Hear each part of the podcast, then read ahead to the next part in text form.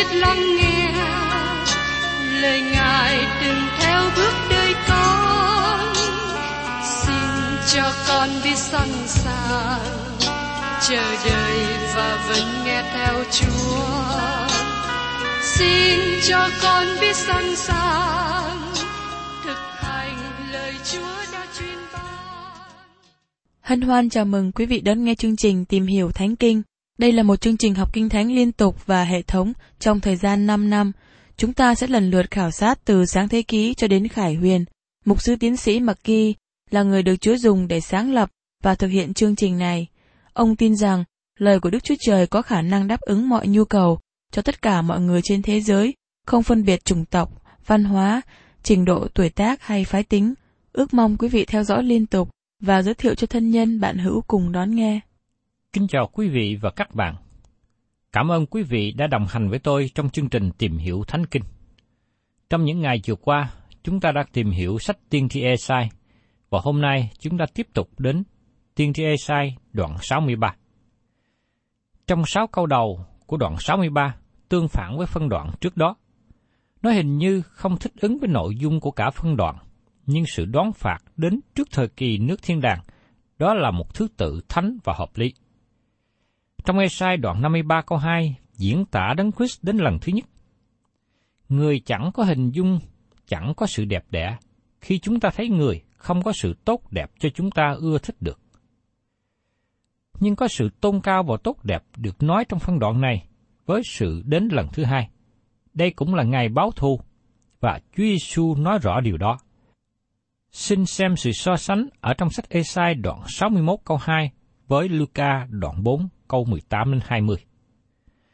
Tôi không tìm thấy sự vui mừng trong phần thứ nhất của Esai đoạn 63, bởi vì sự đón phạt của Đấng Christ giống như bàn ép rượu thạnh nộ. Nhưng trong phần thứ nhì của đoạn này, nó bày tỏ cho chúng ta sự nhân từ mà Đấng Christ làm tỏa sáng qua chính Ngài. Bây giờ mời quý vị cùng tìm hiểu đến phần đầu, nói đến bàn ép rượu của sự đón phạt. Trong Esai đoạn 63 câu 1 Đấng từ Siôn đến, từ Bốt ra tới, mặc áo nhuộm, bận đồ qua Mỹ, cậy sức mạnh cả thể, kéo bộ áo khoai nghiêm là ai? Ấy, chính ta là đấng dùng sự công bình mà nói, có quyền lớn để cứu rỗi. Thể thức được dùng ở đây là lối biểu tượng. Đối với những ai đang hỏi liên quan đến đấng đến từ Siôn bị bao trùm bởi sự oai nghi và sự đẹp đẽ của Ngài. Ngài đến từ Siôn, từ phía đông, và chúng ta được nói ở một nơi khác rằng bàn chân của Ngài sẽ đặt trên núi Olive trên hướng đông. Edom và Botra là địa danh vật lý, và chúng ta hiểu như vậy. Nhưng nó không làm cạn đi tâm thần của Đức Thánh Linh. Edom biểu tượng cho bản thánh sắc thịt và dòng dõi của Adam, và tại đây chúng ta thấy sự đoán phạt của con người. Và trong Esai đoạn 63 câu 2 nói tiếp, Áo ngươi có màu đỏ, áo sống của ngươi như của người đạp bàn ép rượu là vì sao?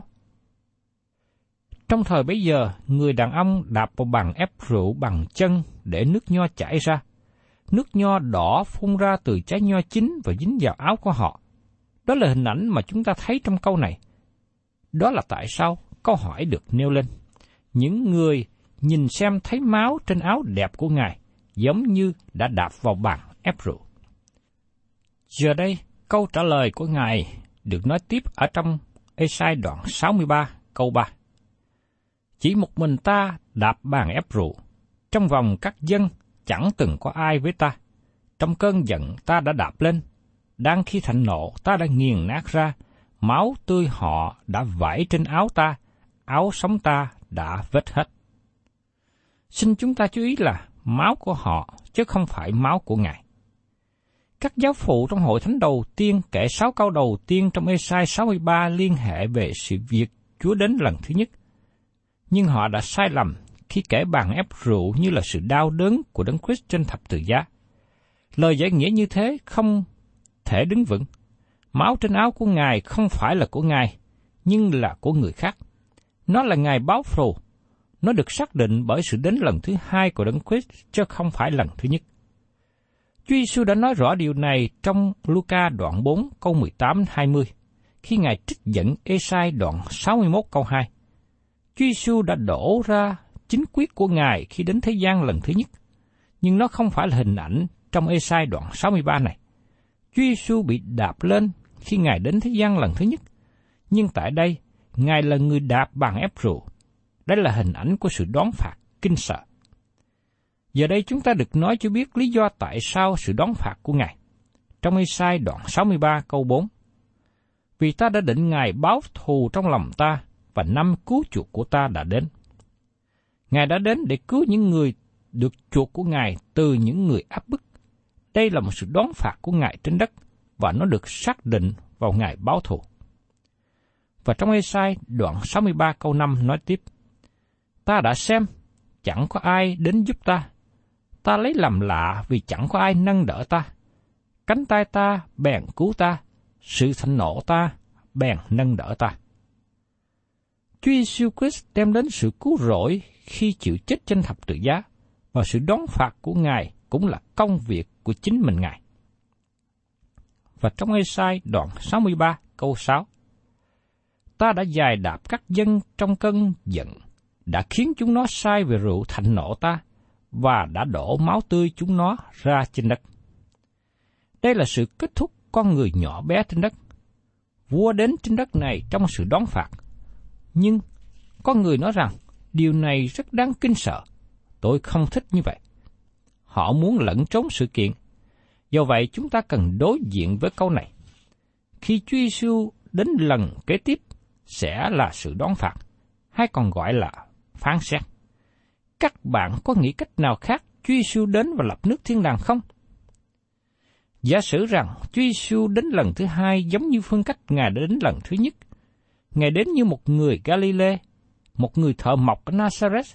Ngài đi từ khu vực này sang khu vực khác để giảng đạo cho dân chúng. Rằng Chúa Giêsu đến từ trời. Giả sử trong lúc đó Ngài đến gõ cửa điện Cẩm Linh. Các bạn có nghĩ rằng người dân này đón tiếp Ngài không? Tôi không nghĩ rằng họ đón tiếp. Tôi nghĩ rằng họ đặt Ngài cạnh đống lửa trước khi mặt trời lên. Không một quốc gia nào chuẩn bị để quay trở về với Chúa Giêsu. Nếu họ có chuẩn bị, tại sao họ không làm? Chúa Giêsu đã bị từ chối khi Ngài đến cách đây hai ngàn năm về trước, và Ngài bị từ chối mãi mãi. Tôi không nghĩ rằng Chúa Giêsu đến thế gian lần thứ hai không cách nào khác hơn là đem đến sự đón phạt. Có thể một số người khác nói rằng, câu này thuộc về Kinh Thánh Cổ ước, và hiện nay chúng ta sống trong thời Tân ước, và Ngài là Đức Chúa Trời yêu thương. Một trong những lý do mà sách khải quyền không được ưa chuộng bởi những người theo khuynh hướng thần đạo tự do, bởi vì đây là cách nói về sự ứng nghiệm của sự đoán phạt. Sách khải quyền trong Tân ước là ngôn ngữ mạnh mẽ nhất trong Kinh Thánh. Sách khải quyền nói về sự đến của Đấng Christ để dẹp đi những người không công bình người phản nghịch và người không tin kính trên đất này. Xin chúng ta xem một phần trong sách Khải Quyền, đoạn 16, câu 1 đến câu 7. Bây giờ tôi nghe một tiếng lớn từ trong đền ra phán với bãi vị thiên sứ rằng, Hãy đi, trút bãi bát thạnh nộ của Đức Chúa Trời xuống đất. Vị thiên sứ thứ nhất đi trút bắt mình xuống đất thì trở nên ghẻ chóc dữ và đau trên những người có dấu con thú cùng thờ phượng nó. Vị thiên sứ hai trút bắt mình xuống biển thì biển biến ra quyết như quyết người chết, phàm vật ở trong biển đều chết hết. vị thiên sứ thứ ba trút bắt mình xuống các sông cùng các suối nước thì nước biến ra quyết. Tôi nghe thiên sứ của nước nói rằng, hỡi đấng hiện có, đã có, tức là đấng thánh, Ngài là công bình, vì Ngài đã phán xét thể này, bởi vì chúng nó đã làm đổ quyết các thánh đồ cùng các đấng tiên tri, và Ngài đã cho chúng nó uống quyết, thật là đáng lắm. Bởi vì chúng nó đã làm đổ quyết các thánh đồ cùng các đấng tiên tri, và Ngài đã cho chúng nó uống quyết, thật là đáng lắm. Tôi lại nghe bàn thờ nói rằng, phải, lại Chúa là Đức Chúa Trời toàn năng, những sự phán xét của Ngài đều chân thật và công bình. Có thể các bạn phê bình và nói rằng, Đức Chúa Trời không có công bình khi thực hiện điều này. Đức Chúa Trời cho chúng ta biết rằng khi Ngài đoán phạt, Ngài đoán phạt trong sự công bình. Đức Chúa Trời ngay thẳng trong mọi điều Ngài làm, dầu rằng chúng ta nghĩ như thế không công bình. Xin chúng ta nhớ rằng, chúng ta chỉ là con người bé nhỏ trong vũ trụ này. Những gì chúng ta nói chẳng có giá trị bao nhiêu. Những gì Đức Chúa Trời nói mới là quan trọng. Khi Đức Chúa Trời nói Ngài là công bình, nhưng chúng ta không nghĩ rằng Ngài như thế. Điều đó có nghĩa rằng chúng ta là người sai, bởi vì Đức Chúa Trời luôn công bình trong những gì Ngài làm. Xin chúng ta xem tiếp ở trong sách Cải Quyền đoạn 16, câu 8 và câu 9. Vị thiên sứ thứ tư trút bắt mình xuống trên mặt trời thì mặt trời được quyền lấy lửa làm xém loài người. Loài người bị lửa rất nóng làm xém. Chúng nó nói phạm đến danh Đức Chúa Trời là đấng có quyền trên các tai nạn ấy, và chúng nó cũng không ăn năn để dân dinh hiển cho Ngài. Các bạn có thể nghĩ rằng tất cả những điều này có thể khiến họ quay trở về cùng Đức Chúa Trời. Nhưng họ đã không đáp ứng theo cách đó. Thay vào đó, nó chỉ tỏ bài sự thật con người như thế nào, cũng như các tai vạ đã xảy ra trong thời kỳ của pharaon tại xứ Egypto trước đây. Và trong Khải Quyền đoạn 16 câu 10, vị thiên sứ thứ năm trút bắt mình trên ngôi con thú, nước của nó bèn trở nên tối tăm, người ta đều cắn lưỡi vì đau đớn. Thưa các bạn, tôi trích dẫn phân đoạn dài này từ Kinh Thánh Tân Ước để chỉ rằng có sự hòa hiệp thích ứng giữa cựu ước và tân ước. Xin các bạn đừng để những người khác nói rằng chúng ta có Đức Chúa Trời đón phạt trong cựu ước và Đức Chúa Trời có tình yêu thương trong tân ước. Đức Chúa Trời có tình yêu thương đã nói rằng những lời của Ngài trong cả cựu ước và tân ước. Bởi vì có tình yêu thương trong luật pháp và có luật pháp trong yêu thương. Sự đón phạt là điều kinh sợ, nhưng khi Chúa Giêsu đến trong sự đón phạt, Ngài xây chuyển thế gian này. Ngài không hề hối tiếc về việc này. Và điều kế tiếp chúng ta tìm hiểu là trong sự đón phạt, đấng cứu chuộc nhớ đến sự nhân từ. Trong nghe sai đoạn 63 câu 7, ta đã nói những sự nhân từ của Đức giê va và sự ngợi khen Đức giê va y theo mọi sự Đức giê va đã ban cho chúng ta và thuật lại phước lớn Ngài đã ban cho nhà Israel y theo những sự thương xót và sự nhân từ vô số của Ngài. Chúng ta thấy trong sự đón phạt, Đức Chúa Trời nhớ đến sự nhân từ cho những người thuộc về Ngài. Đến điểm này, nội dung thay đổi hẳn, giống như từ bóng tối chiếu ra ánh sáng mặt trời ban trưa. Nó là điểm thay đổi từ đen ra trắng. Đức Chúa Trời vinh hiển trong sự thánh khiết, kính sợ trong sự ngợi khen, làm những việc lạ lùng. Và đây chỉ là một khía cạnh trong nhiều mỹ đức của Ngài. Ngài là đấng nhân lành, Ngài bày tỏ lòng nhân từ, vì Ngài là Đức Chúa Trời nhân từ. Đức Chúa Trời đến thế gian để thực hiện việc đón xét. Tôi thấy rằng Đức Chúa Trời ban cho con người chúng ta thêm thời gian dài để quay trở về cùng với Ngài. Cho nên ngày hôm nay, nếu sự đón xét đó chưa đến trên đời sống của quý vị, thì quý vị hãy tạ ơn Đức Chúa Trời vì Đức Chúa Trời ban cho quý vị thêm một cơ hội nữa thêm một khoảng thời gian nữa. Và tôi mong ước rằng quý vị nên lấy cơ hội này mà ăn năn tội lỗi của mình quay trở về cùng với Ngài. Và trong Ê-sai đoạn 63 câu 8 nói tiếp. Vì Ngài có phán, thật chúng nó là dân ta, tức con cái sẽ chẳng làm dối. Vậy Ngài đã làm đấng cứu họ. Có số lớn người Do Thái và người ngoại trở về cùng đấng Christ trong thời kỳ đại nạn. Xin chú ý rằng, trong thời kỳ này, trong lúc này, hội thánh đã được cất lên dưới sự hiện diện của Chúa Giêsu. Thật, chúng nó là dân ta, tức con cái sẽ chẳng làm dối. Qua lời này, chúng ta thấy rằng Đức Chúa Trời hy vọng nhiều nơi họ, nhưng họ làm Ngài thất vọng. Ngày nay, Chúa cũng mong ước các bạn và tôi sống đẹp lòng Ngài, vì Ngài có những lời khuyên đặc biệt, đừng nói dối lẫn nhau. Và trong Ê-sai đoạn 63, câu 9. Hễ khi dân Ngài bị khốn khổ, chính Ngài cũng khốn khổ, và thiên sứ trước mặt Ngài đã cứu họ rồi. Chính Ngài đã lấy lòng yêu đang thương xót mà chuộc họ, và đã ẩm bồng và cưu mang họ trong các ngày thổ xưa. Đây là những lời nói rất dịu dàng. Tôi tin rằng thiên sứ của Đức Chúa Trời thì không ai khác hơn là Đấng Christ trước khi nhập thể. Chúng ta được nói rằng trong tình yêu thương và sự nhân từ của Ngài đã cứu chuộc và bầm ổng chúng ta. Ngài gánh chịu đau đớn vì cớ dân Ngài. Giờ đây chúng ta suy nghĩ đến lời của Chúa.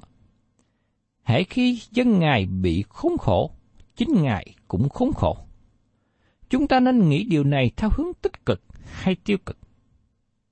Chúng ta có nhiều phần kinh thánh nói về hướng tiêu cực. Hãy khi dân Ngài bị khốn khổ, chính Ngài không khốn khổ. Như vậy, điều nào đúng? Cả hai đều đúng. Nhưng cá nhân tôi nghĩ về phương diện tiêu cực thì tốt hơn. Tôi xin nói cho các bạn về lý do của tôi. Khi Đức Chúa Trời đi qua đồng vắng với dân Israel, Ngài không khốn khổ khi họ khốn khổ. Thí dụ, như dân chúng bị rắn lửa cắn, Ngài không bị cắn. Họ bị khốn khổ, nhưng Ngài không khốn khổ. Ngài giống như người mẹ hay người cha đứng cạnh để chờ đợi và xem chừng con cái. Trụ mây và trụ lửa ở với họ. Đức Chúa Trời chờ đợi họ. Suốt 40 năm trải qua đồng vắng, Chúa nhịn nhục với họ, giống như người mẹ nhịn nhục với con cái của mình. Thưa các bạn, nơi phòng học của tôi trước đây có cửa sổ hướng ra phía trước. Tôi thường nhìn xem một bà mẹ có hai đứa con. Bà bồng một đứa con nhỏ trên tay và đứa con khác lớn hơn một chút đi bộ theo mẹ của nó. Thỉnh thoảng đứa con này dừng lại và mẹ nó phải dừng lại và chờ đợi nó. Đôi khi nó vấp té hay làm một việc mà mẹ nó bảo không được làm, nhưng mẹ nó nhịn nhục và chờ đợi, dạy bảo nó. Khi thấy vậy, tôi thường nghĩ về chính mình. Đó cũng là cách mà Đức Chúa Trời đối xử với tôi trong suốt những năm qua.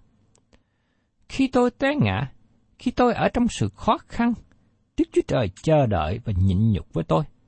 Đó là cách mà Đức Chúa Trời đối cùng dân sự của Ngài. Và trong Ê-sai đoạn 63 câu 10, Xong họ đã bội nghịch, làm cho thần thánh Ngài buồn rầu, Ngài bèn trở làm cù thù với họ và chính mình Ngài chinh chiến cùng họ. Tôi nghĩ có đôi lúc Thánh Linh cũng mệt mỏi với các bạn và tôi. Nhưng tạ ơn Chúa, Ngài nhịn nhục với chúng ta. Và trong Ê-sai đoạn 63 câu 11, Bây giờ, dân nhớ lại ngày xưa về môi xe và dân sự người mà nói rằng, nào đấng đã làm cho dân và người chăn bày giật mình ra khỏi biển ở đâu? Nào đấng đã đặt thần thánh mình giữa dân sự ở đâu? Tôi nghĩ rằng lời này nói trực tiếp với dân Israel, nhưng cùng lúc đó cũng là hình ảnh của toàn thể gia đình nhân loại. Tôi tin rằng câu này cũng đề cập về Đức Thánh Linh, dẫu rằng Kinh Thánh Cựu Ước không nói rõ về công việc của Đức Thánh Linh. Đức Thánh Linh là đấng. Trong sách Esai đoạn 63, câu 12 đến 14 nói tiếp. Đức Thánh Linh là đấng, lấy cánh tay vinh hiển đi bên tai hữu mô xe, là đấng đã rẽ nước ra trước mặt họ, đặng rạng danh vô cùng. Là đấng đã dắt dân qua trên sóng đạo như ngựa chạy đồng bằng và không sảy bước. Thần của Đức Sô Va đã khiến dân sự yên ủi như bầy vật xuống nơi trũng. Cũng vậy, Ngài đã dắt dân mình đi đường để cho rạng danh vinh hiển mình. Một lần nữa, Đức Chúa Trời đề cập và nhắc lại về lịch sử giải cứu dân của Ngài ra khỏi xứ Ai Cập và sau đó Ngài tiếp tục cho biết cách nào Ngài dẫn dắt họ. Tại đây, tiên tri và dân chúng kêu cầu Đức Chúa Trời và nhìn xem đến nhu cầu và lòng mong ước của họ. Trong Ê-sai đoạn 63, câu 15 và 16 nói tiếp. Xin Chúa từ trên trời ngó xuống, từ chỗ thánh và vinh hiển của Ngài mà nhìn xem, chớ nào lòng nóng nảy và công việc lớn Ngài ở đâu. Lòng ước ao sốt sắng và sự thương xót của Ngài bị ngăn trở đến cùng tôi. Thật Ngài là cha chúng tôi. Dầu Abraham chẳng biết chúng tôi, Israel chẳng nhận chúng tôi. Hỡi Đức Sơ va Ngài là cha chúng tôi, danh Ngài là đấng cứu chuộc chúng tôi từ trước đời đời. Đức Chúa Trời là cha của quốc gia Israel, nhưng không có ý tưởng nào trong cổ ước nói rằng Đức Chúa Trời là cha của từng người Israel. Đây là danh từ liên hợp, chứ không phải cá nhân trong cổ ước. Nhưng trong tăng ước, danh từ này trở nên cá nhân, chứ không phải liên hợp. Như Abraham là tổ phụ của quốc gia, chứ không phải cha của từng người dân Israel. Cũng như thế, Đức Chúa Trời là cha của cả dân tộc.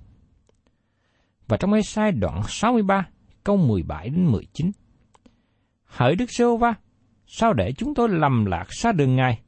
Sao để lòng chúng tôi cứng cỏi đến nỗi chẳng kính sợ Ngài?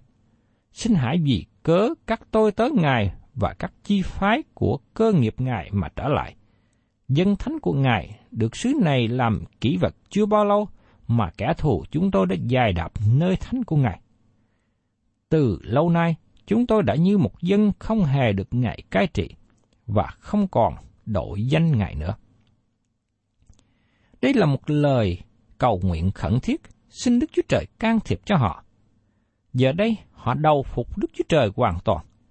Đó cũng nên là thái độ của tất cả cơ đốc nhân ngày hôm nay, đầu phục trọn vẹn nơi Đức Chúa Trời. Nhiều người trong chúng ta sợ đầu phục Đức Chúa Trời, bởi vì chúng ta sợ rằng Ngài sẽ khó khăn với chúng ta. Đức Chúa Trời sẽ đối xử với chúng ta một cách nhẹ nhàng, êm đềm, nếu chúng ta cho Ngài một cơ hội. Nhưng xin nhớ rằng, Đức Chúa Trời cũng là đấng đoán xét. Ngài là đấng sẽ đến thế gian này vào một ngày tới để dài đạp bàn ép rượu của sự thanh nộ. Đức Chúa Trời không cố gắng làm cho các bạn sợ, nhưng Ngài đang nói với các bạn sự thật. Chúng ta tạ ơn Đức Chúa Trời vì qua phân đoạn kinh thánh trong Esai đoạn 63 này, cho chúng ta thấy những hình ảnh tốt lành. Đức Chúa Trời là đấng đón phạt, nhưng Ngài cũng là đấng nhân từ. Trong sự đón phạt của Ngài, Ngài thể hiện sự nhân từ. Ngài đón phạt chân sự của Ngài không phải để tiêu diệt họ, nhưng Ngài muốn cho họ ăn năn để quay trở về cùng với Ngài. Trong sự đón phạt, Đức Chúa Trời thể hiện sự nhân từ. Và tôi cảm ơn Chúa vì sự nhân từ của Ngài vẫn còn đối với các bạn và cũng đối với chính tôi trong ngày hôm nay. Nhờ đó mà tôi có thể cùng đến với các bạn hôm nay trong sự chia sẻ làm chứng về sự tốt lành của Đức Chúa Trời. Tôi mong ước rằng quý vị hãy trở lại cùng với Đức Chúa Trời. Vì Ngài là đấng nhân từ. Ngài muốn sự cứu chuộc nơi các bạn hơn là thực hiện sự đón phạt. Thân chào tạm biệt quý vị và xin hẹn tái ngộ cùng quý vị trong chương trình tìm hiểu Thánh Kinh kỳ sau.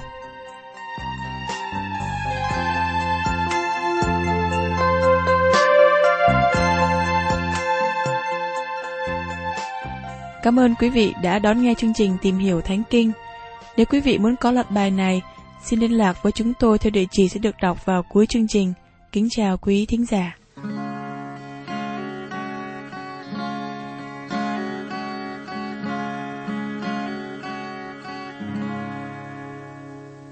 Bao năm tháng đã qua, có đêm anh niềm vui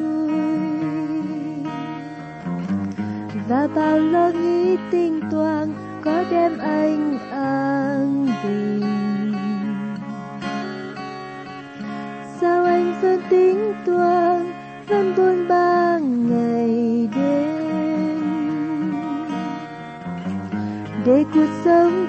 thăng trầm với lo phiền. Lại bên cha lại gần cha giao cho cha những ưu phiền. Mọi toan tính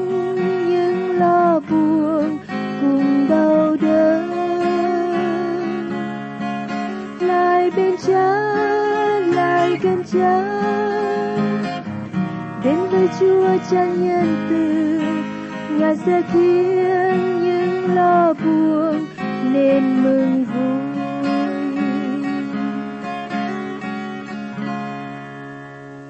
Ngài không hứa mấy trời, sẽ mãi luôn sang đường anh và ngài không nói tháng ngày sẽ luôn tươi vui êm đềm.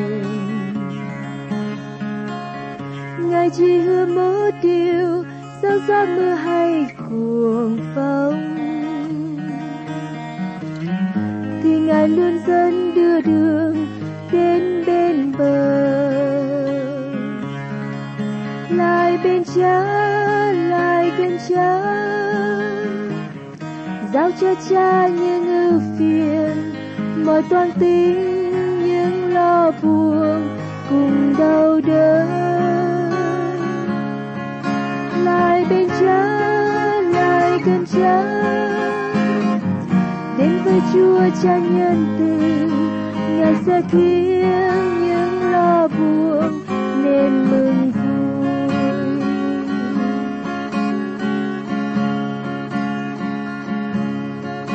lại bên cha lại gần cha